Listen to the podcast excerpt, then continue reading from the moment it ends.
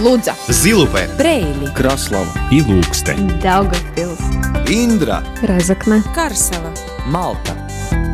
Латгальская студия. Но от Виском, Радио четыре.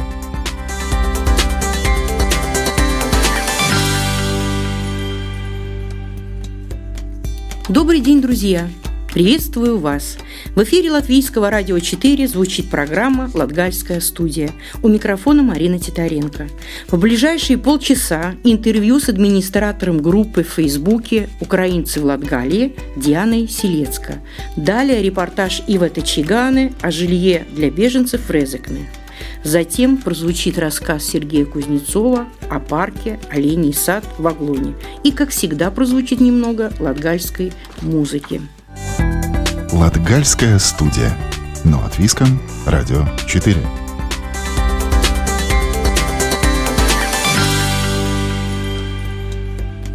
События, происходящие в Украине, никого не оставляют равнодушными. Но одно дело сочувствовать и сострадать, и другое – оказывать посильную помощь и поддержку тем, кто в ней сейчас так нуждается, кто пострадал от войны, лишился родины и оказался на чужбине. Десять недель назад, пятого апреля, создана общедоступная группа в Фейсбуке «Украинцы в Латгалии». Группа создана для тех, кто приехал или только собирается приехать в Латгалию, Резекне, Прейли, Лудзу, Даугавпилс, работать, учиться или просто жить. Сегодня в Латгальской студии администратор этой группы Диана Селецкая. Она одна из тех, кто проявил инициативу, создав и взяв на себя ответственность постоянно разъяснять беженцам из Украины, приехавшим в Латвию, любые вопросы, связанные с образованием, работой, медициной, получением вида на жительство, изучением латышского языка. Добрый день, Диана. Здравствуйте. Расскажите, как родилась идея создания группы поддержки беженцам из Украины? Единомышленники в этом были? Я, наверное, начну с того, как вообще город Резекне, как лично я, отреагировали на то, что произошло двадцать четвёртого февраля. Перед этим много кто говорил, что будет, не будет, и мы все думали, будет, не будет. Вот это то, что произошло двадцать четвёртого февраля, это моя варда Диана. В Латвии отмечают День имени, это был День имени Дианы. Я собиралась в очень приподнятом настроении, взяла белую блузку, думаю, праздничный день, я сегодня красиво оденусь. Потом я посмотрела новости и увидела, что в Украине началась война. Я отложила свою белую блузку, я взяла черную блузку и пошла в этой блузке на работу, потому что эта ситуация трогает всех нас, трогает всю Латвию, трогает всю Европу, трогает э, весь мир. И ну, до группы еще надо дойти. Первые дни это буквально было все. Мы просто жили в этой информации, все время искали, что происходит, что где наступает, что с президентом. Я знаю, что очень многие начали исследовать президенту Владимиру Зеленскому в его социальных сетях. И ну, буквально для меня было так, что мои мысли были парализованы, и я могла думать только о той несправедливой ситуации, которая происходит в Украине с украинцами, что на них напали, что ситуация невозможная в двадцать первом веке вдруг произошла, и люди, точно такие же, как мы, должны прятаться в подвалах, должны хватать детей, хватать паспорта, кошек, собак и куда-то удирать. И... К сожалению, очень некрасивая ситуация началась во многих фейсбук-группах. Очень начали неправдивую, некрасивую информацию распространять о беженцах. То, что они такие-сякие, то, что они плохо себя ведут. Ну, буквально фейковая информация, которая шла по всей Европе. Шли одинаковые нарративы, одинаковые повествования. Например, кто-нибудь говорит какую-то откровенную неправду и... Эта информация распространяется, и люди этому верят. Это тоже было в резекненских группах. Я где-то недели две активно боролась с теми, кто писал эту неправдивую информацию. Я писала, что это неправда, это не так. Я с теми людьми, которые очень тоже сочувствовали тому, что происходит в Украине, звонили в эти места, где говорили, что вот в таком-то кафе произошла драка, что беженцы устроили драку, что они сделали что-то там плохое. Мы звонили в эти кафе, ничего такого не было. И такая ситуация была сперва с одним кафе, потом с другим кафе. Ну, просто люди осознанно распространяли нехорошую информацию о беженцах, чтобы люди в Латгалии о них плохо думали. И не принимали бы. Да. Чтобы это отчуждение было бы такое общественное. Да. И это было так несправедливо. Это просто, я думала, вот они сейчас приедут, незащищенные люди, которые убегают от войны, и вот сейчас их начнут плохо воспринимать другие люди только потому, что кто-то целенаправленно врет. Это было так, так несправедливо, и начали создаваться группы в Резекне. Сначала это была резекненская инфогруппа, где мы вместе обсуждали, как мы можем бороться с информацией, как мы можем лучше информировать людей в Латгалии, в Латвии, во всем мире, чтобы получать достоверную, хорошую информацию. И потом уже мы создали WhatsApp-группу «Украинцы в Резекне», где мы начали думать, как мы можем помогать этим беженцам, что мы можем делать, и где были и украинцы, и жители Резекне. Очень много людей, которые действительно сочувствуют тому, что происходит, те, кто готов бежать среди ночи и помогать.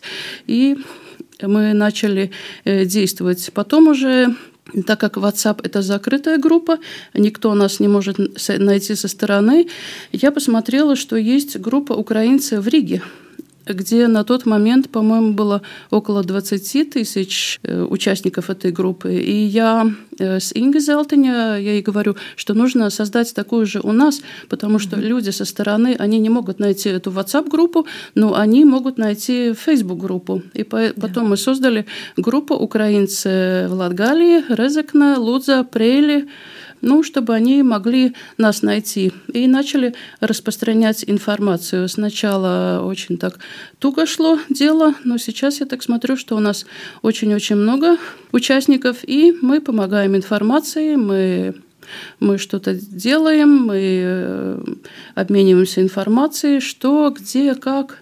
Как найти врача, как найти стоматолога, как найти парикмахера, как проехать в миграционный департамент, как, я не знаю, как пойти в банк и зарегистрироваться. Эти mm-hmm. все вопросы – это очень, очень нужно для тех людей, которые сейчас приехали в Латвию, в Латгалию, которые вынужденные беженцы из Украины. Вы взяли на себя очень большую работу, я бы сказала, бы даже миссию. Большие молодцы. В группе я посмотрела в Фейсбуке, зарегистрировано уже девятьсот участников.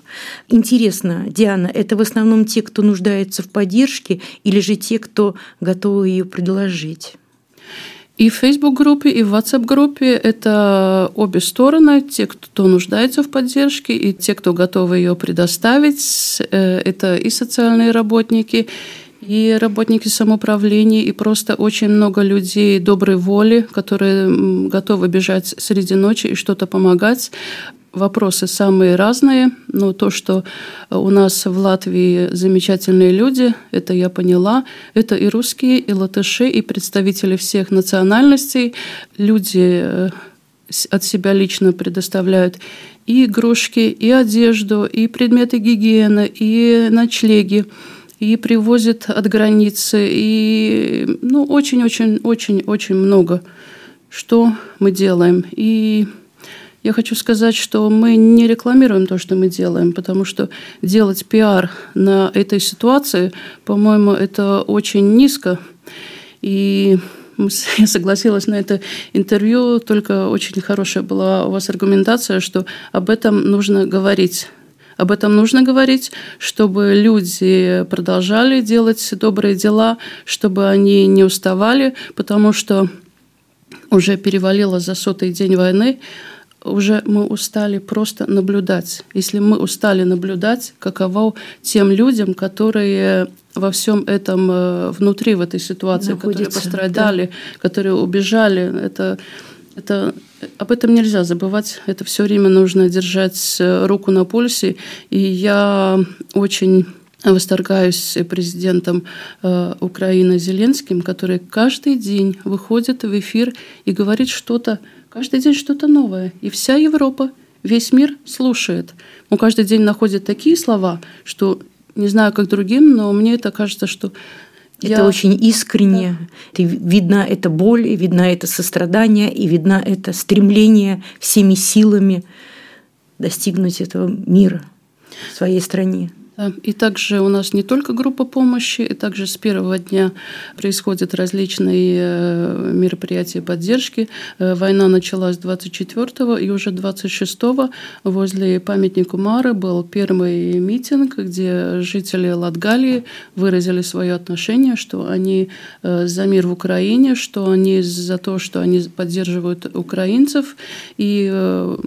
И все время, каждую среду мероприятия различного формата происходят. Сначала это было возле памятника, потом по вопросам безопасности решили перенести в фестивальный парк, потому что много детей, чтобы, ну, там все-таки проезжая часть рядом. И сейчас это тоже происходит в другом месте. Но все время что-то есть, что-то встречи, дискуссии, все это продолжается. Это все очень важно. Диана, скажите, за два с лишним месяца функционирования группы с какими неординарными такими сложными ситуациями пришлось столкнуться? И вот сейчас, по прошествии времени, в какой помощи нуждаются беженцы с Украины? Мне очень не нравится слово «беженцы». Да. Когда я говорю в группе, я стараюсь общаться и говорю, что дорогие гости из Украины, дорогие друзья, ну, беженцы – это… Согласна это с тобой, очень... да. Это очень больное слово такое. Очень больное. Да. И есть различные люди. Есть люди, которые приехали сюда и находятся здесь уже с марта. Есть люди, которые здесь приезжают просто транзитом, которым нужно просто отоспаться, потому что, например, я сталкивалась с людьми, которые бежали из Луганска. Они очень долго ехали. Сначала они пытались проехать, у них не получилось, они mm-hmm. вернулись назад, потом они все-таки прошли, они стояли на границе с, лат... с российской стороны десять часов, просто, просто у шлагбаума они стояли, там нету ни скамеек, ни крыши никакой, просто вы стоите в чистом поле десять часов. Если это здоровый молодой человек, ну, нормально, тебе не трудно. А если это все-таки старики, если это дети, которые хотят спать, хотят пить, угу. это, это очень так жестко. И когда они переходят латвийскую границу, ну, там тоже занимает какое-то время, но уже в пограничном пункте с латвийской стороны у них есть скамейки, у них, у них есть вода, у них есть туалет. И у них есть латвийские пограничники, которые спрашивают, как вы себя чувствуете, что вам нужно, как могу вам помочь. Ну, просто они уже, они как будто ну, с этой оккупационной территории, они попадают на территорию страны, которая их поддерживает, которая хочет дружелюбно помочь. Воспринимает. Да, да. Это да. очень важно. И потом, да. когда они проходят на латвийскую сторону, они уже, им просто нужно поспать, помыться, покушать. Вот они просто некоторые падают и спят, потому что вот это все это очень бессилие, эмоциональное да, тоже, да. Эмоционально и физически это все-таки очень тяжело. Диана, вы, наверное, со многими из приехавших с Украины уже знакомы лично и знаете их истории пережитого во время войны, так сказать, из первых уст. Поделитесь своими впечатлениями. Вы знаете, я не спрашиваю, я не спрашиваю, как ты себя чувствуешь, не, я спрашиваю, как ты себя чувствуешь, чем тебе помочь, но это все, что я спрашиваю. Я не спрашиваю, почему ты бежал, как чтобы бередить душу, да, лишний я, раз. Да, но если люди мне рассказывают, конечно, я выслушаю. Вот, например, Валерий очень, очень так тронула, как он рассказывал, что бомбежка, его семья находится в подвале. Говорит, а я наматываю круги вокруг. Я говорю, почему? Говорит, если дом завалит, кто им покажет, что там есть люди? Ну вот это, это выслушать, это просто тяжело. И просто когда я первые, первые недели, когда я с ними общалась, я их везу в машине, я с ними говорю, я просто, я просто сижу и я плачу. Я не могу удержать свои эмоции, и они смотрят на меня, они меня успокаивают. Потому что, ну... эмоции просто зашкаливают. Это да, все. Это даже тяжело представить. Да, но самое, самое все-таки такое, что человечное, что люди, они, украинцы, которые, которые сбежали от войны, у них есть, они взяли самое дорогое, что у них есть. хорошо, успели взять паспорт, успели, детей в охапку схватили. А в другую руку они схватили кота или собаку. Угу. И они бегут вместе этим, с этим котом или собакой. Они не бросают э, этих э, своих домашних питомцев, и это говорит о очень высокой степени их человечности, и то, что пропаганда в некоторых случаях говорит, что они такие сякие нехорошие. Я говорю, если ты прибежал вот с войны, и у тебя кот с собой, что ты не хватал, я не знаю, свои золотые украшения, а взял все-таки кота, это, по-моему, говорит о такой высокой степени человечности, что уже просто нечего об этом дискутировать. Диана, занимаясь этим регулярно, вне основной работы, ведь это требует очень много и времени, и сил. Хочется спросить, где вы сама черпаете силы духа, чтобы эмоционально не сломаться и, и не выгореть? Ну, вы понимаете, что Украина сейчас борется за всю Европу, борется за весь мир. И вот когда я вот об этом думаю, уже просто вопросов нету, ну, что мы должны это, это делать. И у каждого есть свои приоритеты. Кто-то, не знаю, отдыхает, расслабляется. Я не чувствую себя морально... И не чувствую себя, что я сейчас могу что-то там, не знаю, сильно отдыхать. Но все это закончится, тогда мы все это отдохнем. И я думаю, что вместе с украинскими друзьями отметим и отдохнем. После войны я очень часто слышу вот эти фразы. Люди, которым я, например, помогаю, они мне говорят, вы знаете, закончится война, вы к нам приедете, и мы вас очень радостно примем. Я обратила внимание на этой странице в Фейсбуке, что созданная группа поддержки предлагает приехавшим из Украины возможность не только озвучить свои нужды и получить помощь, но и проявляется в том, чтобы общение было бы, психологическая поддержка, трудоустройство. Я обратила внимание, что очень многие предлагают работодатели свои места для работы. Обратила внимание, что вы организуете и встречи, и походы, и экскурсии, и знакомите с историей и достопримечательностями Резекне, Латгалии, и даже вместе участвовали в Большой Талаке. И это было особо трогательно от того, что люди, которые приехали с войны с мешками в руках, убирают нашу землю. Они считают, что это нормально. Вы знаете, Валентина, которая живет в гостинице «Латгалия», когда она приехала и начали мы общаться в группе, она сразу сказала, вы знаете, вы столько делаете для нас, мы тоже что-то хотим сделать для вас. Мы ей говорили, ну, вы знаете, мы делаем для вас это не для того, чтобы что-то получить назад, мы просто хотим вам помочь. Она говорит, ну, я тоже хочу очень помочь. Может, у вас какая-то толока есть? Мы говорим, да, есть. тридцатого апреля будет вселатвийская толока, и группа украинцев в Резекне, в городе Резекне они шли и убирали. А также была толока возле Адамовской школы, там, где живут украинцы, они все работали, им очень нравилась эта идея совместного труда и для, для того, чтобы помочь природе, помочь окружающей среде, а также, чтобы подружиться, чтобы найти новые контакты, найти новых друзей. Эта идея очень, очень помогла.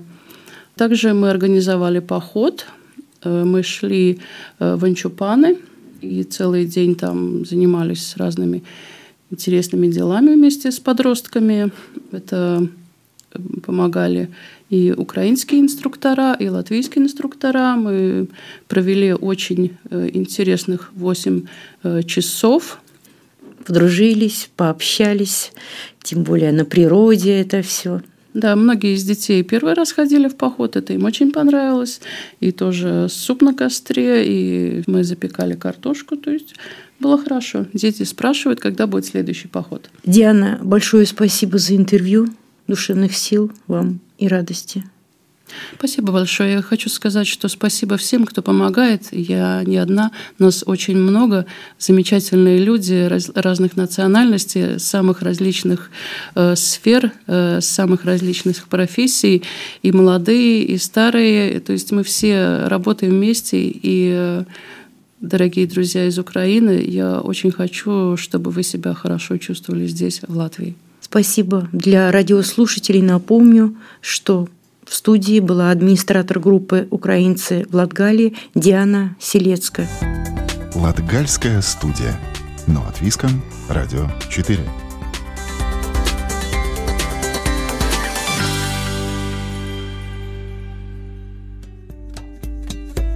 Латвия, в том числе и Резекне, активно принимает у себя украинских беженцев.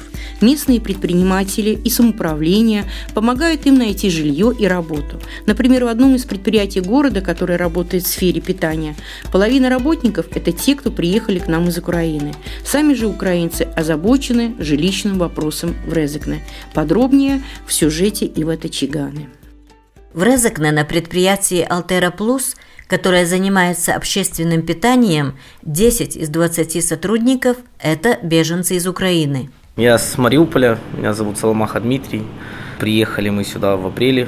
Устроился на работу сразу, можно сказать, потому что те, кто нас кормили, как бы, я подошел, спросил, можно, нельзя. Сказали, конечно, почему бы нет. Так как у меня опыт уже был, у себя в городе я был управляющий рестораном, поэтому как бы по работе сложностей нет. Дмитрий отмечает, что главная проблема и в Резекне, и, наверное, в других городах Латвии – это недоступность жилья. тридцатого июня заканчивается жилье бесплатное. Неизвестно, но как бы пока сказали, что так, но из-за этого все начинают переживать и нервничать, потому что финансовые положения не дают возможности там снять квартиру, даже тут же в Резекне. Мы, конечно, проделали такой путь, убегали восьмого марта. Алина также работает в одном из кафе. Она признает, что хотела бы приехать в Латгалию как турист, а не бежать от войны. В то же время женщина считает, что ей повезло, ведь она устроилась на работу в кафе «Режица». Мы работаем на кухне, нам, если что-то непонятно в ваших блюдах, у нас все равно там может у вас по-своему. Нам всегда Саша с Аллой помогают, рассказывают и помогают физически, и морально, и, и всем поддерживают, так что все замечательно и хорошо. Но я работала на кухне своей украинской, работала и кондитером, и работала пекарем, и я вообще сама формовщик теста, я с дрожжовкой работала.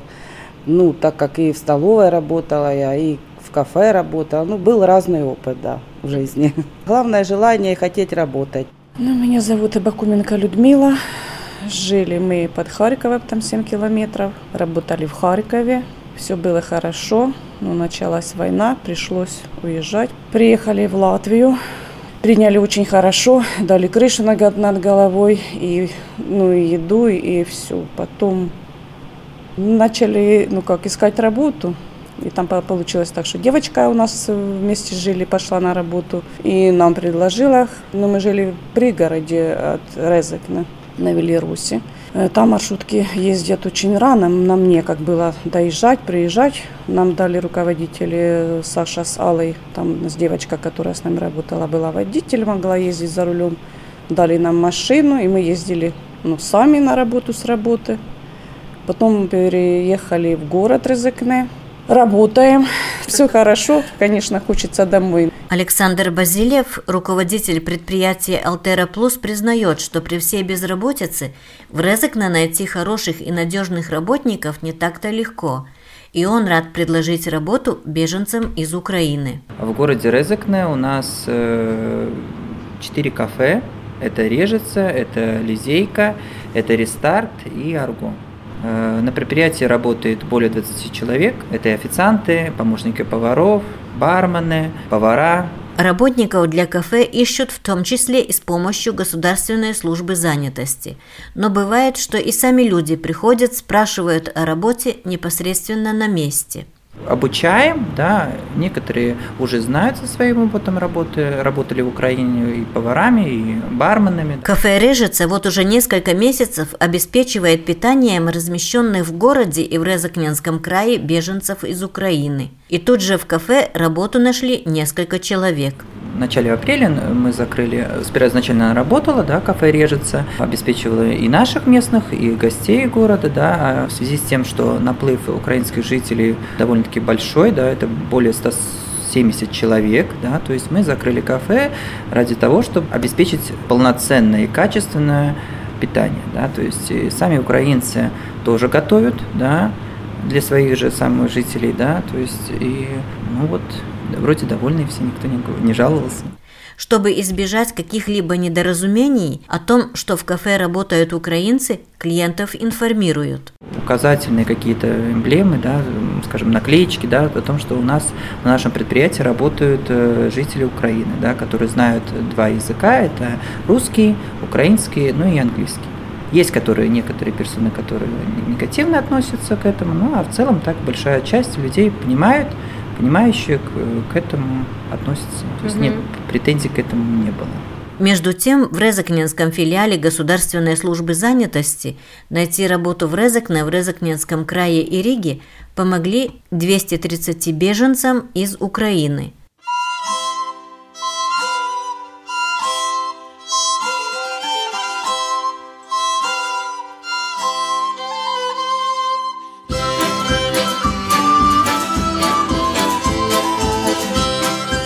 А в музыкальной части программы сегодня звучит песня «Киукова дзагузе» «Куковала кукушка» в исполнении фольклорной группы «Упейте».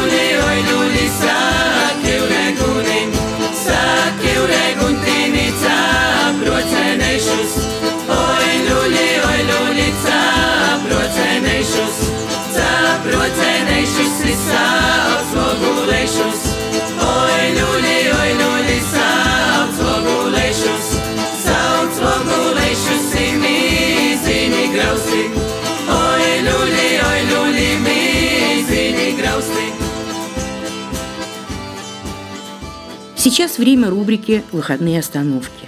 Сегодня отправляемся в Аглону, в Олений сад, который появился около пяти лет назад. На заработанные деньги в Норвегии было куплено тридцать животных. Сегодня их намного больше. Кто обитает в парке, как туда попасть и что там можно делать, расскажет Сергей Кузнецов. Такой звук издает олень Давида, у которых в первые летние месяцы проходит брачный период. И старший самец этого вида активно демонстрирует, что он главный на территории. Это один из трех видов, которые обитают в оленьем саду рядом с Аглоной. А еще в парке живут лани и благородные олени, рассказывает хозяйка сада Инесе Рейне. Олени Давида очень интересные. Это китайская порода оленей, которые долгое время были в красной книге даже. Ну, из этих всех трех пород, которые у нас есть, в наших лесах только обитают из этих благородные. Оленей сад рядом с Аглоной работает уже пять лет. Вначале поголовье состояло из тридцати животных, сейчас их более сорока. Но с точным подсчетом есть проблемы, так как молодые оленихи первое время стараются скрыть свое потомство. Мы сейчас ждем, но всех не знаем, потому что уже начинают появляться молодые, которых не всех сейчас в данный момент можно видеть, потому что мамы их прячут. Если повезет, я говорю, так и говорила, что, может, увидим даже и уже благородного малышей. Ну, в этом году очень поздно, почему холодная весна, и они также эту шерсть очень долго меняли, рога немножко даже позже скидывали, ну, как и мы, не могли никак менять свою одежду, также у них. Нам повезло, и мы увидели малышей благородного оленя, пройдя в дальний конец пастбища. А звук, который вы сейчас услышали, это предупреждение матери, чтобы малыш не поднимался и не раскрывал свое местоположение. Но детское любопытство оказалось сильнее. Детеныш не встал полностью, но голову над травой поднял. Инесе Рейне отмечает, что изначально это место задумывалось как оленей сад без мысли затем превращаться в зоопарк, так как оленям нужно много пространства. внезапно вошло, вошло в голову. Думали, что я думала насчет туризма. А мужу как-то он высказался, что ему нравятся олени. Ну, это его так, в принципе, его идея про оленей. Ну, вот эту изюминку мы нашли, потому что тут поблизости с животными ничего не было. Но мне нравятся посетители, которые не спешат, не главное кормить, а главное наблюдать. Вот это в нашем, в наше время очень как-то все забыто. Те, которые спешат, многое не видят. Оленей можно покормить, но настоящее удовольствие – это наблюдать за их повадками, за какими-то внутренними взаимоотношениями. Также популярны фотосессии с ланями. Это невысокий вид, достающий взрослого человека до пояса. Ну, многие возвращаются и по четыре, и пять раз бывает. Бывают такие уже неделю назад были, еще приезжают на выходные. Ну, это, я думаю, значит, что мы не зря что-то делаем. Ну, советую людям приехать в разное время года. Как время года меняется, так же и все животные меняются. Ну, весна, может, такая не очень. Многие думают, что они какие-то больные, когда шерсть, когда начинает линять. Ну, каждый период будет интересный. А это уже лани активно чавкают и стремительно поглощают свежескошенные одуванчики. А познакомиться поближе с каждым из видов оленей вы сможете сами, приехав в этот уголок природы, который находится рядом с Аглоной. Вбив навигатор «Олений сад», вы тут же увидите удобный для себя маршрут. На этом Латгальская студия прощается с вами до следующей субботы. Над передачей работали Ивета Чигане и Сергей Кузнецов. Продюсер программы Карина Важная. Ведущая Марина Титаренко. Слушайте нас каждую субботу после десятичасовых новостей. Также в любое удобное для вас время доступен архив всех передач Латгальской студии на сайте Латвийского радио четыре. Всего вам доброго, мира и спокойствия. Лудза, Зилупе, Прейли, Краслава и Лукстен, Даугавпилс, Индра, Резекне, Карсела, Малта. Латгальская студия. Но от Виском, Радио четыре.